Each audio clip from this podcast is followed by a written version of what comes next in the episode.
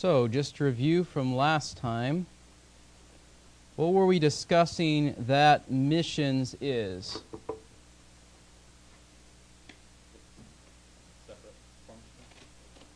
Well, specifically, what is mi- what is missions? Is missions uh, clean water overseas? Is missions soup kitchens? Is missions what is missions? Okay, with the goal of seeing what happen. Okay, church is planted, right, and discipleship would be a key description of what's going on in that process. So, uh, if anyone is interested on having some further discussion on this question of whether missions is a separate or a related function to discipleship, I'd be glad to uh, talk about that a little bit more if anyone wants to discuss that a little bit more, or we can move on to our last topic. Anyone have any further? Well, I guess what the the context of what we were talking about last week, and maybe I'll uh, maybe I'll just draw some of this back up on the board just so we remember what we were discussing. So we have this idea of people being saved, and then discipled,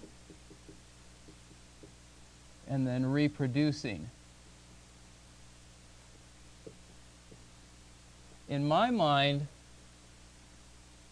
the difference between what we might say we're doing at our church and what we're doing at missions in missions would simply be this is in Royal Oak and this is in the world at large.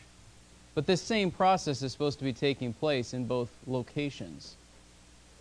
So the question is the, the, the, one of the questions that we were kind of going back and forth on is whether we have this idea of church and then missions alongside of it, or whether missions really belongs under the subject of church.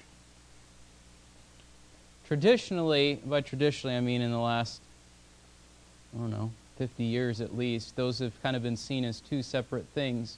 My point would be that they're the same thing, the only difference is location.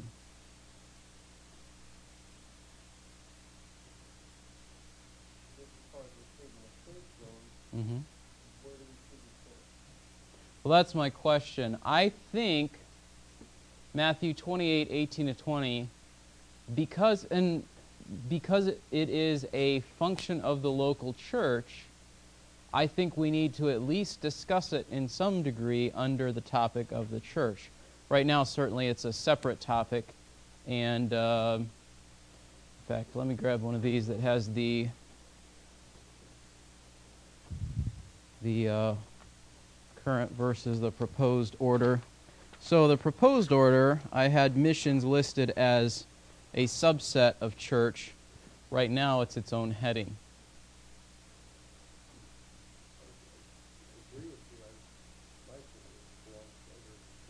Yeah. Right.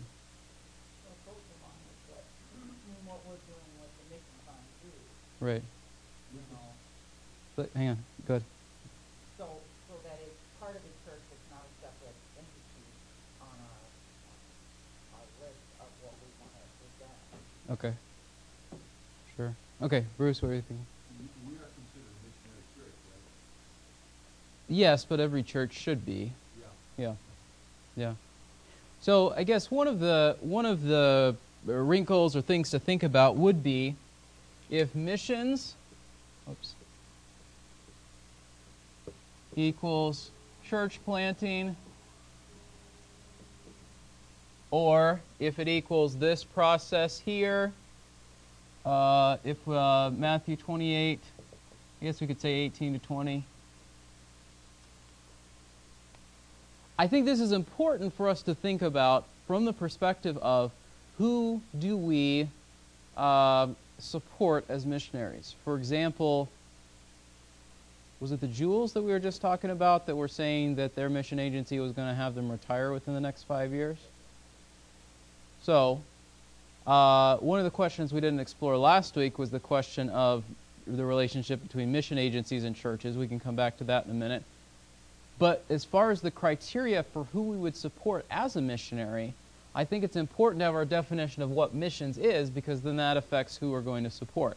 For example, I had someone, um, I've had a couple of different people, usually at least every couple of weeks, someone will call the church saying, I'm going to so and so, and I would like your support, and can we come and present our ministry? And sometimes the things that they have said that they're going to do give me the impression that they are planning to go and be a part of a church in a different place rather than be involved in making sure that this whole process is taking place. And in my mind, if someone says, I'm a Christian and I want to go be a Christian in a different country, I don't think we should take the money of the church and support them to do that. I mean, I'm not trying to be harsh or mean. I'm just saying, practically speaking. And so that's that's some of the tension because uh, certain fields, for example, like certain Muslim countries, this is a challenge. What does church look like? What does it look like to be involved in church? A related question is this idea of, and I think I had this up here last time, imported versus indigenous. And essentially, the question would be Is our goal primarily to send Americans to another country to be the leadership indefinitely in that place? Or is our goal potentially to send people who have particular training to get the ball rolling and then make sure that the churches there are reproducing themselves? I think if we look at Paul's ministry in Acts, which we'll continue to do for the next decent period of time, I think what we'll see is Paul sort of got the ball rolling in different places, and then the gospel continued to spread outward from those churches. And I think that there's something to be said for a missionary starting a work, getting it going, starting another work, getting it going. There's an important element of training and all those sorts of things. And so sometimes the pattern has been let's take a guy, let's say his name is Joe, because we don't have any Joes here. So Joe goes to, let's say, India. And Joe stays in India for, let's say, 50 years. And then when Joe retires, dies, something happens, what happens to the work? Sometimes it falls apart because it's all been about him. When it should be about moving things such that the people there own the work, are moving the work forward, and all those sorts of things. Now, I will grant that that process takes different periods of time in different places. Um, but I think that if a missionary is at a church in a different country for, and, and let's just take a, a ballpark number. Let's say that a missionary is at a church in a different country for more than 10 years particularly if that church is of a decent size and that church is not doing this, then it could be that their understanding of what churches are supposed to be doesn't include that last part, in which case I'm not sure that they're doing missions properly. Now, there are extenuating circumstances. Their church might not be at a point where they can start another church. There might be a number of factors going on, and I'm not saying they would necessarily have to leave that church, but there's been examples of here's a church and they have so many people and then they go out and start another church. The first church keeps going, but now there's a new church. And then sometimes that church will start a church or the first one will start some more. And, and that, I think, is the goal. And I think in the American church, we've sort of had this idea of here's this one, here's this one, here's this one, here's this one and they don't have any connection between each other, and they don't have any sense that they're supposed to be starting new ones.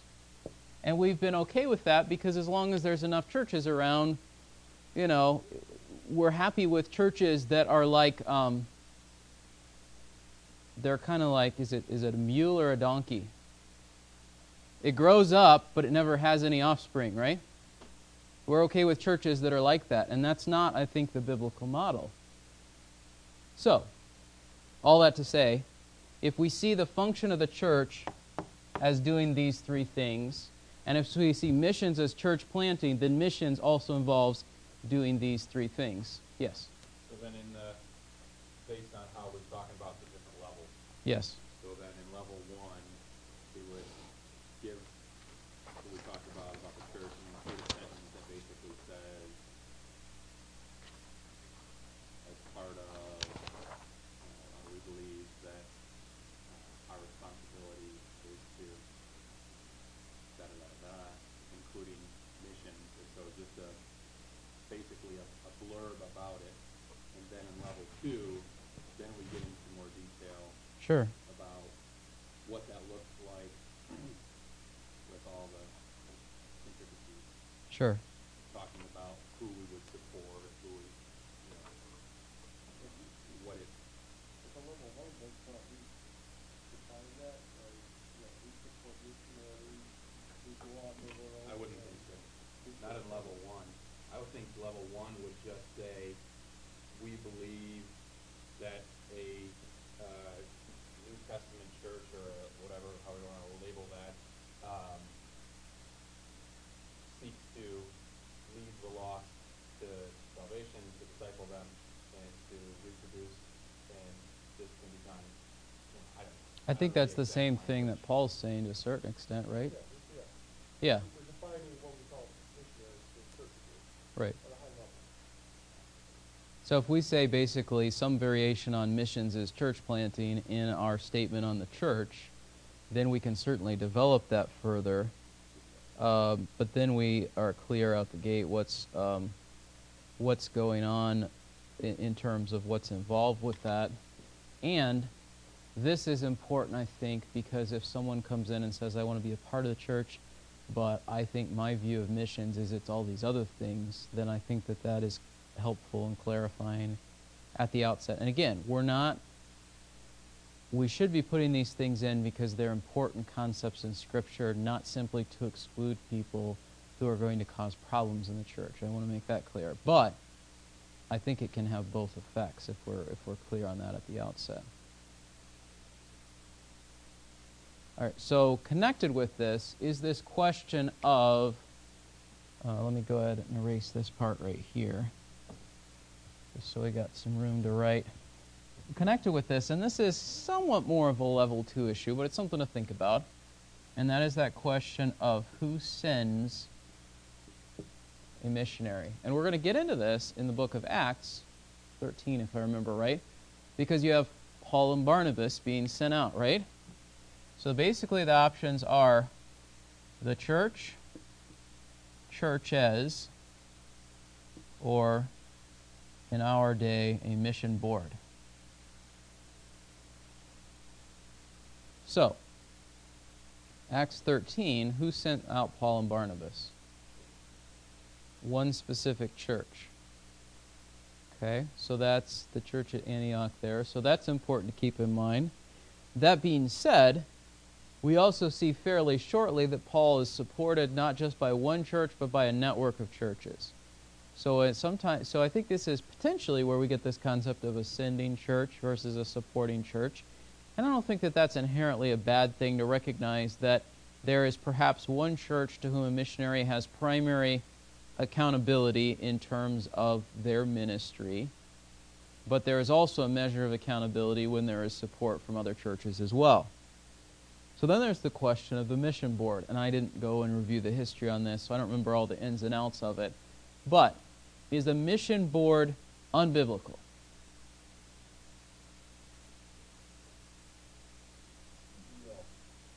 But is it extra biblical?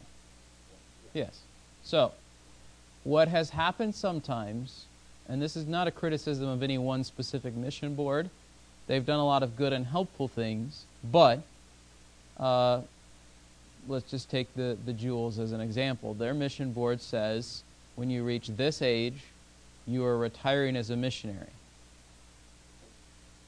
I don't know all the reasons for that rule.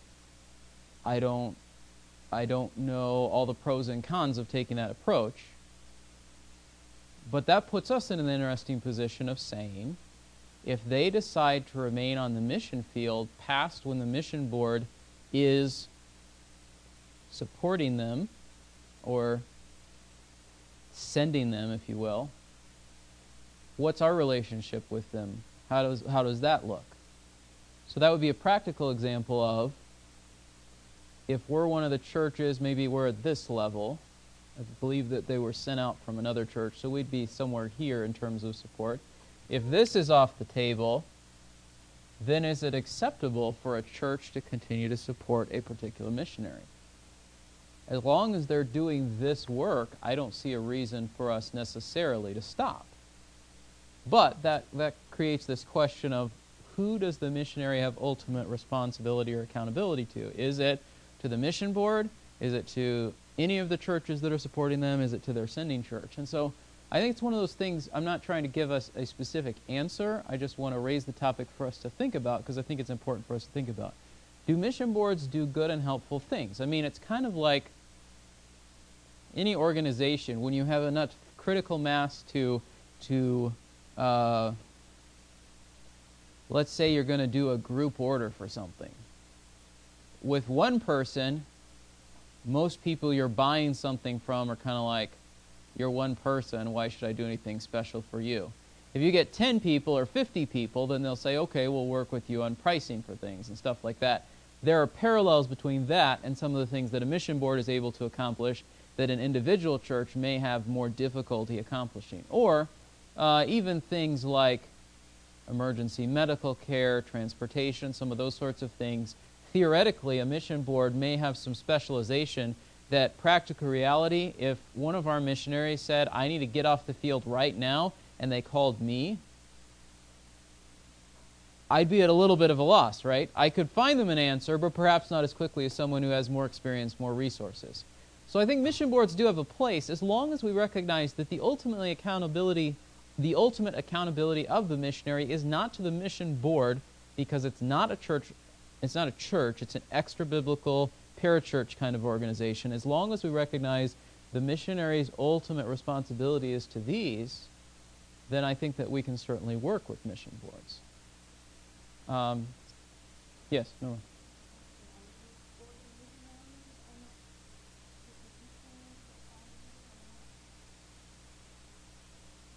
Uh, ask that one more time.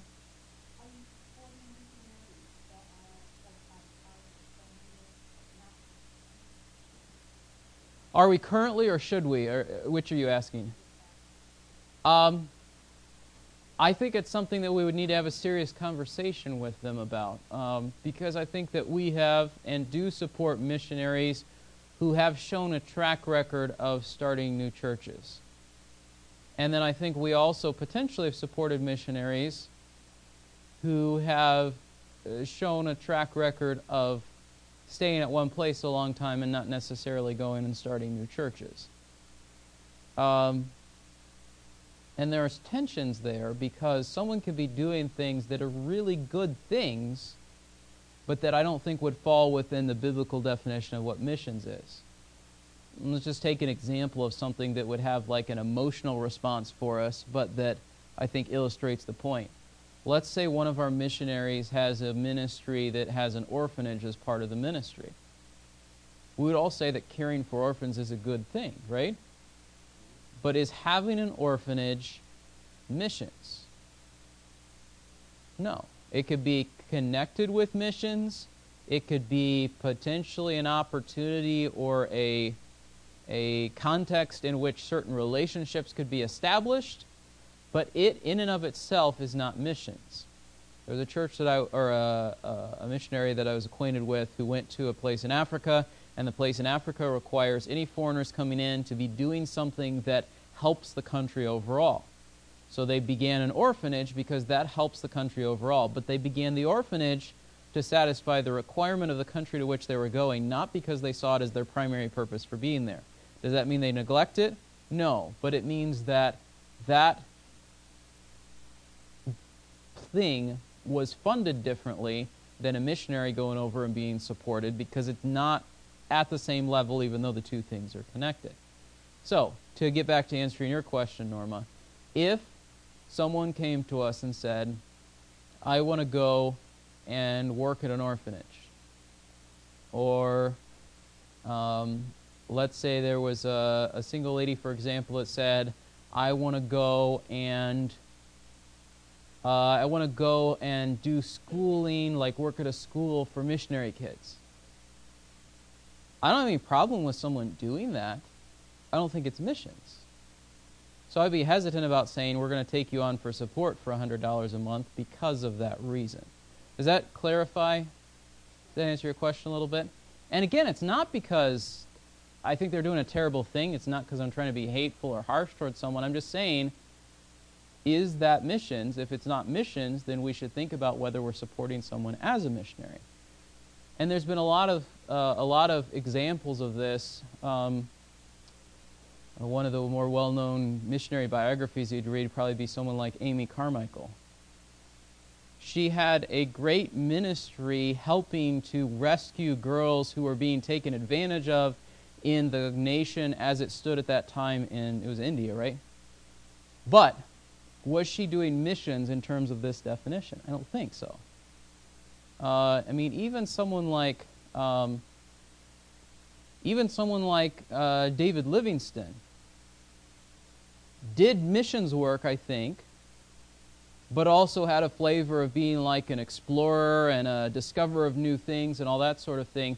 So some of the people that we've held up as heroes of, of missions in the past had kind of a, a, a mixed role in some of these sorts of things. I don't say this to criticize them. I just say this to say let's have a very clear and specific understanding of what we as a church consider missions and what we're supporting as missions because if we can only support eight missionaries, let's make sure that they're missionaries that are doing these things that we feel are important for missionaries to do. Does that all make sense? Any any pushback on that? Any further thoughts? Paul. For example, like, who was it that came and presented for us in, in, in China? This one, yeah. They came to, they gave a presentation of what they were doing, and they are English people, Right. so that's their method of getting into the country, Right. is to be English people. They get help by getting other people to be English people. Right. But that's not the primary goal, to teach English. The primary Right. goal is to plant churches, but that's, you know, in China, Yeah. it's looked down, it's frowned upon, but doing this is a way of getting in there and then Right. and teaching people how to read English,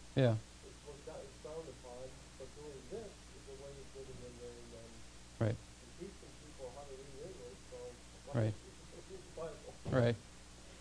Right. And so I think that we have to allow room for people to be creative in those kinds of contexts. And connected with that, I think in some of those countries, I think especially where there's already existing churches, I think the goal should be how can we help some of those existing churches be more biblical as opposed to simply let's start a bunch of other churches, particularly that are populated by expatriates or whoever else. Um, an example of this, I think a parallel would be uh, Priscilla and Aquila. There was a man named Apollos. He got saved. He was super eager. He was going around teaching and preaching people to preaching to people. And Aquila and Priscilla took him aside and said, "All right, you're doing great. You got a lot of enthusiasm. Here's some things that you need further instruction on." I think that the role of a missionary in some countries is do more of that sort of thing. Here's this threat prosperity gospel, uh, whatever else. Let's correct that as opposed to saying, let's create our own church structure. Let's correct some of these errors. Let's help train. And again, then there's this whole tension of is that sort of a colonial attitude. We're going to come in and conquer the, the people in a particular place and, and impose our views on them and those sorts of things. I think we have to think about what Christianity looks like in each specific country. And I think we have to recognize that there is some give and take just because a particular American missionary has gone to seminary or has this particular background doesn't mean that they know everything about everything and they need to listen to the people who are already there in terms of, you know,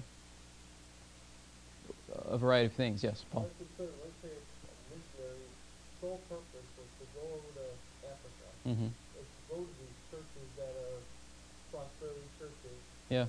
and teach them the true gospel. Yes. They go from church to church doing that. I consider that church planting. Because there's a church there, but it's not really a church. It's a name it, claim it. Right. So they would be focusing on this phase of what the church is supposed to do. And I think there's a place for that potentially. Paul was focused on this, getting this started. Some people are focused on this. Some people are focused on Now let's work on trying to get the church doing this. I think someone could have a particular emphasis on one of these three things and still be connected with church planting and still be considered a missionary, which is a good point. So, all right. Um, I think we've covered all of the main topics on missions that I felt like we didn't wrap up from last week. Uh, just as a review, we're all supposed to be involved in missions. Sometimes we think, I don't have to be involved in missions because I'm not going anywhere else. There's people who send, there's people who are sent. All of us have a responsibility to support through prayer, through giving, through all those other sorts of things. Which actually leads us into our next topic, which is finances, which is the last paragraph on your sheet.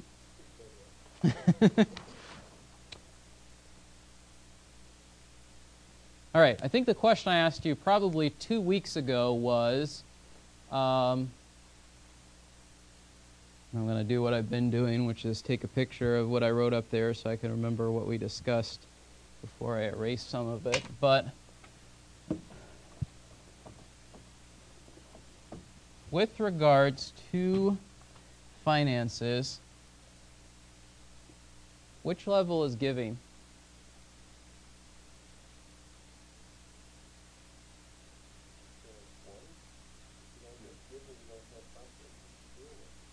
Okay.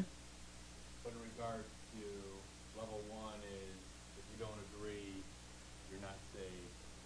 Two is uh, practically how it looks, where are the differences, and then three is things that are not essential. Correct.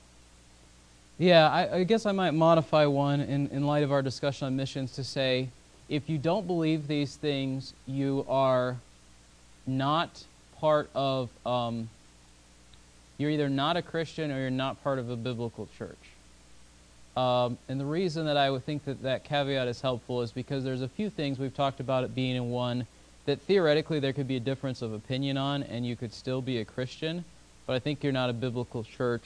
And, and again, I mean, it, it's a little bit of a tension there. They're not, there's a little bit of question should some of these get bumped up here, you know, some of those sorts of things. And that's, that's the ongoing tension, I think. Uh, I would say it's probably not at this level because we see it as something that's fairly, it, it's, I mean, you look at the early church. Very shortly after the early church begins, you have people giving to meet various needs of the church body. And so, just following that example, it's more important than just you have your idea, I have my idea. We'll just sort of keep going round and round about it, never do anything. So I don't think it's this. Uh, is it this or this?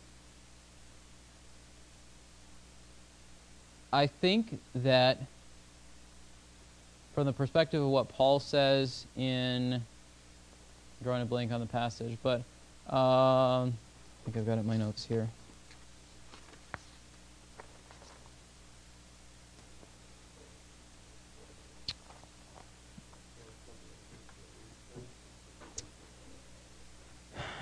Yes. Um, okay.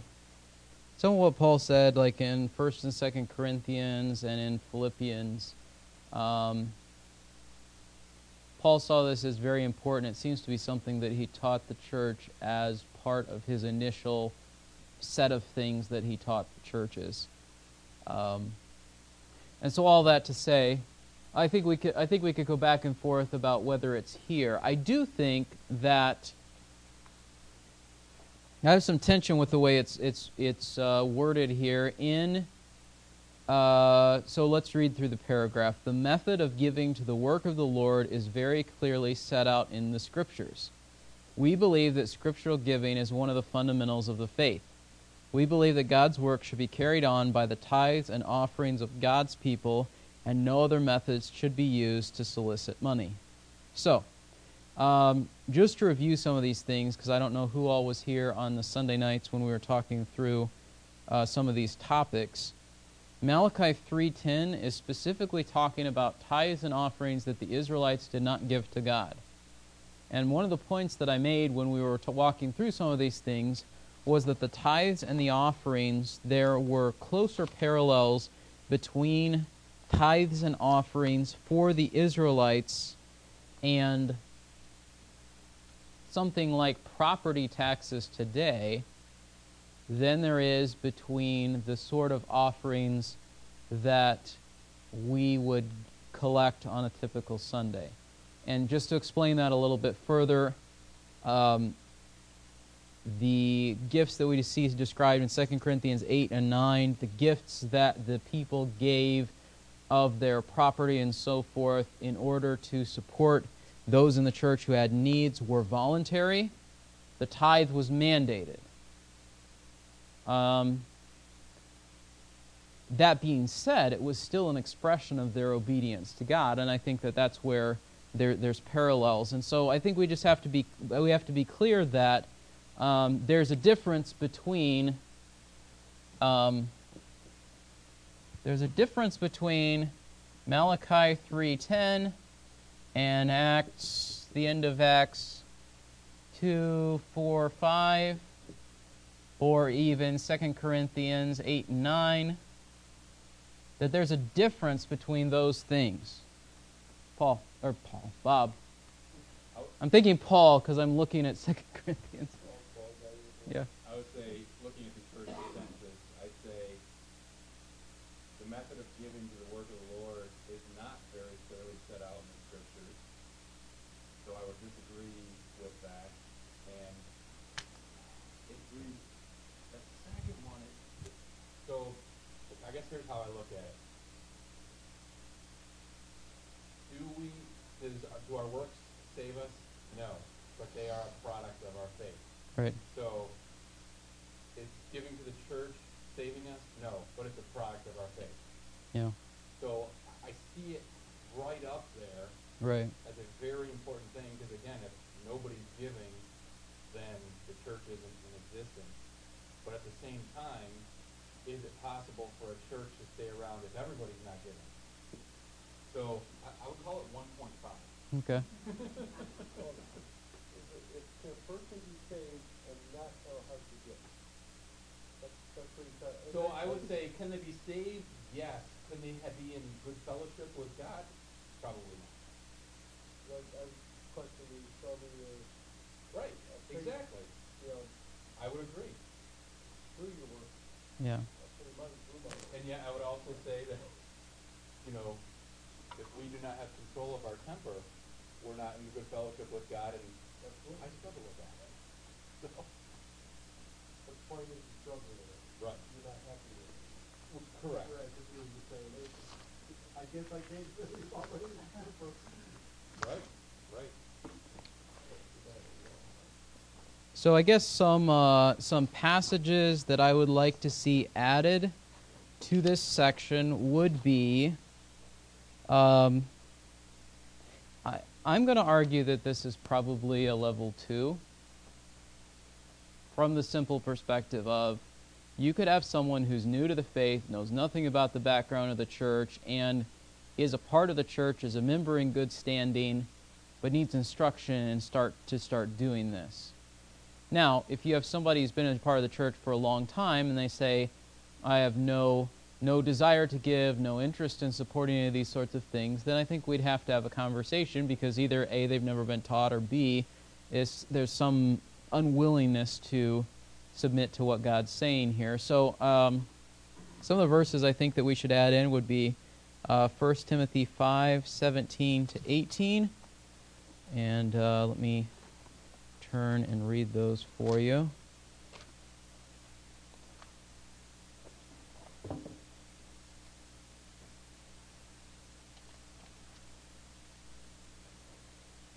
Says elders who rule well should be considered worthy of double honor, especially those who work hard at preaching and teaching. For the scripture says, You shall not muzzle the ox while he is threshing, the laborer is worthy of his wages. So there's that type of idea. There's also the idea in uh, Galatians.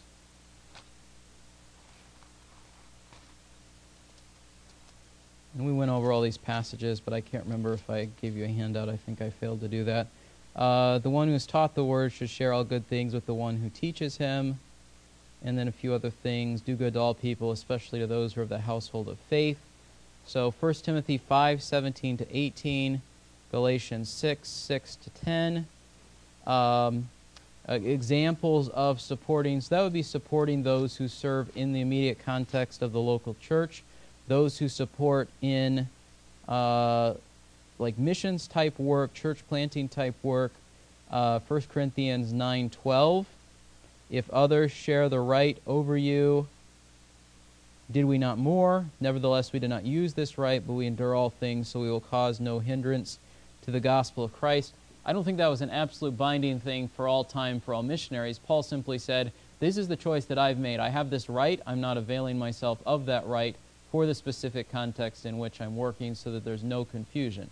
So I don't think it's. Which is a good point. Right, right. And I think. Um,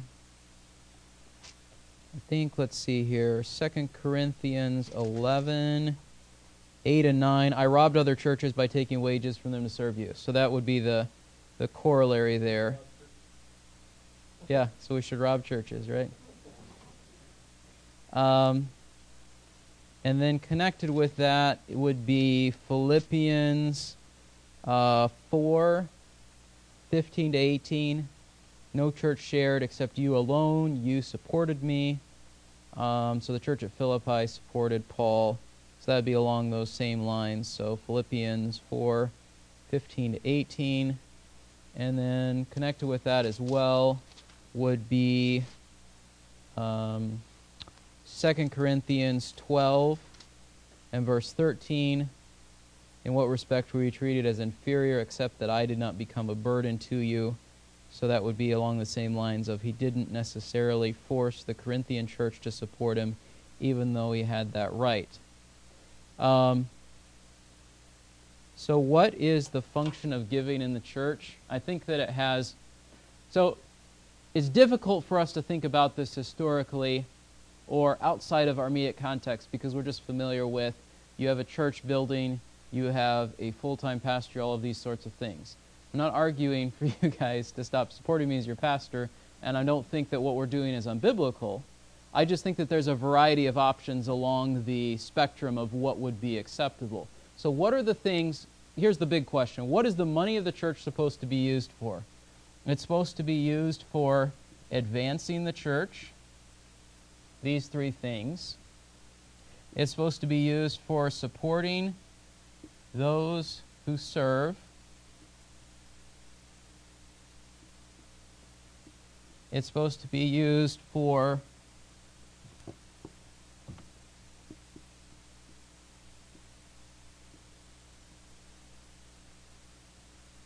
So we could say advancing the gospel, supporting servants, helping the needy, specifically those in the church. I'm not saying it can't extend beyond that, but this is what we see. So this would be Acts 2 or 4 actually, end of Acts 4. This would be all those passages in Corinthians, etc.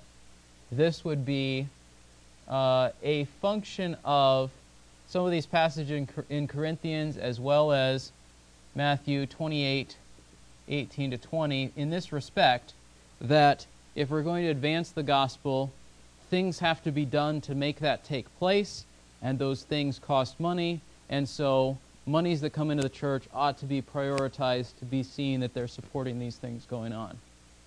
So, connected with those things, we have this question of building. We have this question of. Uh, let me just throw up a bunch of things, then we can sort of walk through them and see what we think of them. Um, we have building, we have advertising, we have supplies, we have food, we have curriculum. These are not in any particular order. I'm just throwing up a bunch of things on here for us to think through. Is a building mandated in Scripture? No. Since we have one, should we throw it away, say we're going to sell it, get rid of it, we're not going to? No, because part of an important thing that the church is supposed to be doing is assembling. And it is, it's certainly possible to assemble in a variety of places, whether that be homes, whether that be renting space from another place, whatever else. But when you have a place that is paid for, that you're just paying the taxes and the utilities on, it's a completely different scenario than all of the upkeep and, and, and all of those sorts of things connected with setting up chairs every week, uh, coordinating schedules with another organization, all of those sorts of things. So, there's no biblical mandate to have a building, but it is a resource that we can use. It also is helpful because it, it provides a recognizable place for people to associate with the church, which is not the building, but which is the people. Along those lines, I think that we can. I got to work on getting the light fixed in the sign so that it's more recognizable, particularly at nights and things like that. I think it's helpful to let people know there's a church and the church gathers in this particular place because, rightly or wrongly, that's what people outside the church uh, associate with church. And so, connected with that, when we do different events, I think it's helpful for us to do them to make people aware of where we gather. Not because that's the ultimate focus, but because that's sort of a first step for them becoming connected with the people who are here. So the plant swap was not technically any of these three things, but it was a letting people around here know where we gather, which is where these things are theoretically taking place. So that's in a little bit different category than hopefully the Christmas service is going to be actually more focused on this in the context of this. Does that make sense? The difference between the two things? I think they're both useful. I think doing something like the plant swap is a stepping stone to doing something like this, and both can potentially be helpful. Advertising. Is there a biblical mandate to do advertising? No. Is it wrong to do advertising? Okay. Okay. And what else? Anything else? The reason. How, where, yeah. How much it costs, that's a lot of the factor too. So if we're spending more on advertising than we are on supporting people who are advancing the gospel, we may have a sense of skewed priorities. Um, which is why I feel like having business cards and I need to work on the website part of it, focusing on the website, are two very low cost but relatively effective ways for us to connect with people. Um, I mean, I think I've probably given out probably like a hundred of those in the last few months, just meeting with different people. And, you know, they can throw it away, they can do whatever, but that cost us 20 bucks to send a mailer to a one mile radius is probably 1500 and so, in terms of return on what we're getting for our money, uh, not to get too far into the weeds, all right, curriculum. Sunday school curriculum uh, for children or for adults. Does that have a place? Sure. I mean, that would fit in here if it's done well, right? Okay. Um, what about different supplies? Paper, uh, copy machine, those sorts of things. Are those helpful, useful? Is it bad to have? Yeah, I mean, it, it can support all these sorts of things. My point is, these things are subordinate to this, and sometimes these things become the focus. We've got this building, we've got these things, we've got to have this huge budget to support all of these things, and my, my goal would be to say, let's make sure we're doing this stuff well, and you know, if we have to cut back, let's cut back on these things because they're far less important.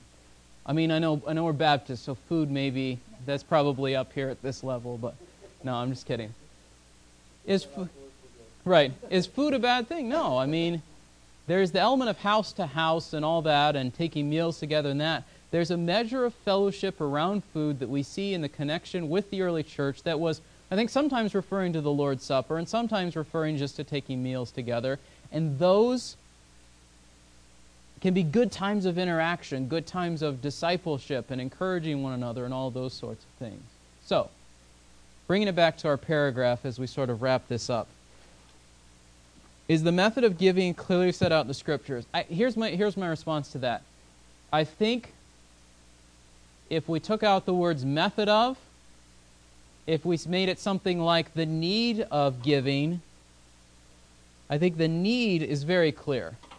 I think the reason we get hung up on method is because sometimes we sort of combined everything from Abraham and Jacob to Israel to the church and sort of made this huge conglomerate, and then we're like, I don't know what I'm supposed to do. Does it fit in this category, this category, this category, and how much and when, and all of those sorts of things.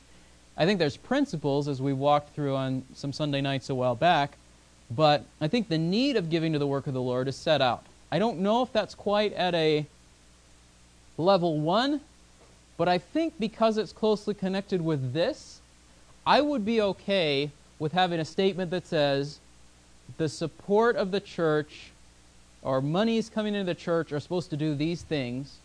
I think we could throw that in a level one statement of faith. Here's what we as a church believe is supposed to be happening in the church because the mission of the church is a pretty central thing in the New Testament. And so while theoretically someone could be saved and not have a clear understanding of all these sorts of things, I think they should at least have a tentative acceptance of these things to be a part of our church.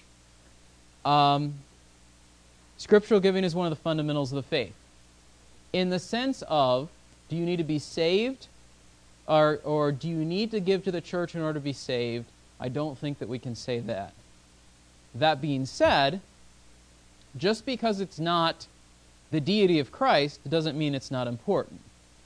And so that's where I think Bob's, you know, it's a 1.5. I mean, that's that's the tension where we're at. And so uh, so I think some of it comes down to how we phrase it here. Um, and then we believe that God's work should be carried on by the tithes and offerings of God's people, and no other method should be used to solicit money. I think that that is a level two spilling into a level three kind of issue. From this perspective, I get I get emails and phone calls. Do you want to do this fundraiser to help support your church? I have a little bit of a tension with that. I don't have a chapter and verse. I just have an uneasiness with saying, let's sort of have people in the community support the church that they're not a part of because I think it potentially crosses the line that Paul was hesitant to cross and why he didn't have churches support him initially because he didn't want to give the wrong impression about what we're about. Because what is one of the wrong impressions people have of the church? You're greedy for money. We don't want to give that impression, so I'm hesitant on doing fundraiser stuff. Yes? Back to sentence two, Yes. it said, we believe scriptural giving is a fruit of true faith. Something simple Yeah, like that. sure. And I'll check some of these other uh, church statements, kind of see how they worded it, just out of for sake of interest, and then try to pull all those things together. Yeah, that third sentence is kind of like, we don't play cards and the movies. Yeah, I mean, I think the first half of it. Yeah, I mean, the first half of it I think is good. The last half of it I think is getting down to, and we celebrate the Lord's Supper once a month. You know, it's more of a policy thing. It's more of a what we're comfortable with. You know, that sort of thing. So, again, I, I uh, when we're going through this, I'm trying to be very careful not to be critical of the people who drafted this originally. I'm just trying to help us think through where we're at right now, what's essential for true church versus false church, what's essential, essential for our church versus another denomination that might preach the gospel but implement things differently, and what's our, what are things in a category of we could legitimately have a difference of opinion and still fellowship and still have unity, but they are things that we should think about simply because we have a responsibility to understand God's Word. All right, let's close in prayer and we'll get moving toward the service. Lord, we thank you for the good discussion. We pray that it will continue to be profitable, that you'll give us wisdom in all these things. Pray this in Christ's name. Amen.